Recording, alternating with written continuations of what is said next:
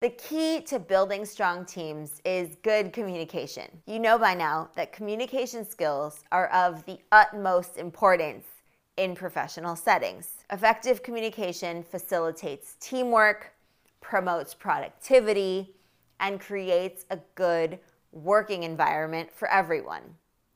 On the other hand, poor communication results in dysfunctional teams, toxic work environments, decreased productivity, and overall dissatisfaction at work for everyone.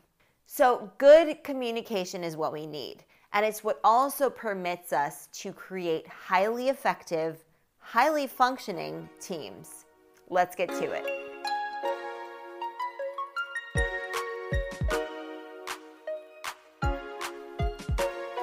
As a manager or as someone who is tasked with bringing a group of people together to make a team, you need to know who to choose to be on that team.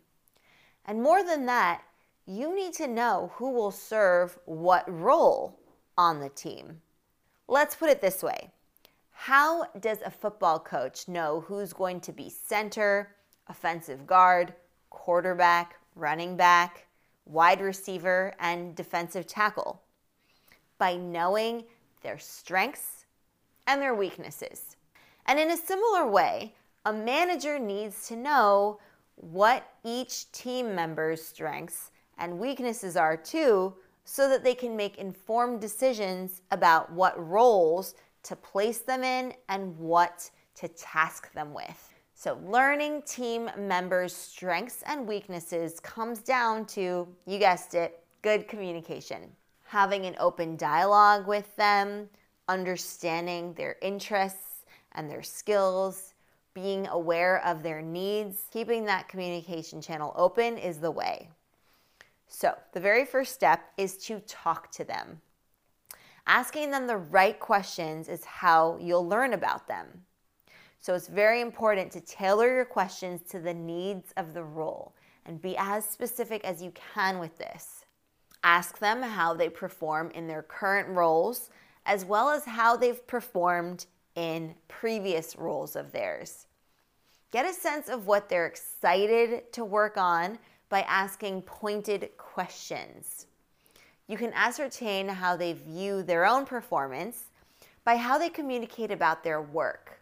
In other words, what are they confident about sharing or speaking about? What are they less sure of with regard to specific projects or when speaking about certain skill sets? You can gauge a great deal from engaging them in conversations by asking the right questions and showing interest.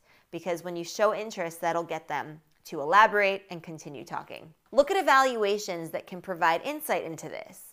And also pay attention to how they've been performing in the roles that they've had or current roles. This will also shed a great deal of light as to where you can fit them. How do they respond to feedback?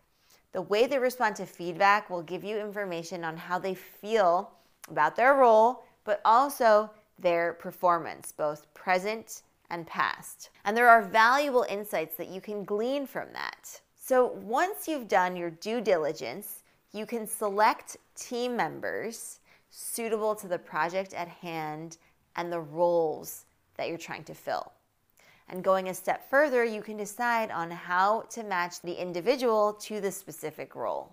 So let's take a moment to recap. Talk to your coworkers about their skill sets, their performance, and their professional interests. Ask pointed questions to gauge their level of competence in certain roles. Pay particular attention to their performance and examine how receptive they are to feedback. By doing so, you'll have really great insights into team members and how to build strong teams. All right, Explearners, that's it for me today. Thank you so much for tuning into this lesson. If you enjoyed it, give it a big thumbs up. And also be sure to check out our podcast and leave us a nice review. You can leave up to five stars. And don't forget to check out our full transcript of this lesson on our blog at explearning.co forward slash blog. Be sure to share this lesson and the channel with anyone who wants to improve their professional communication skills, social skills, and public speaking. I will see you in the next one where we're going to continue exploring together. Happy Explearning, everyone!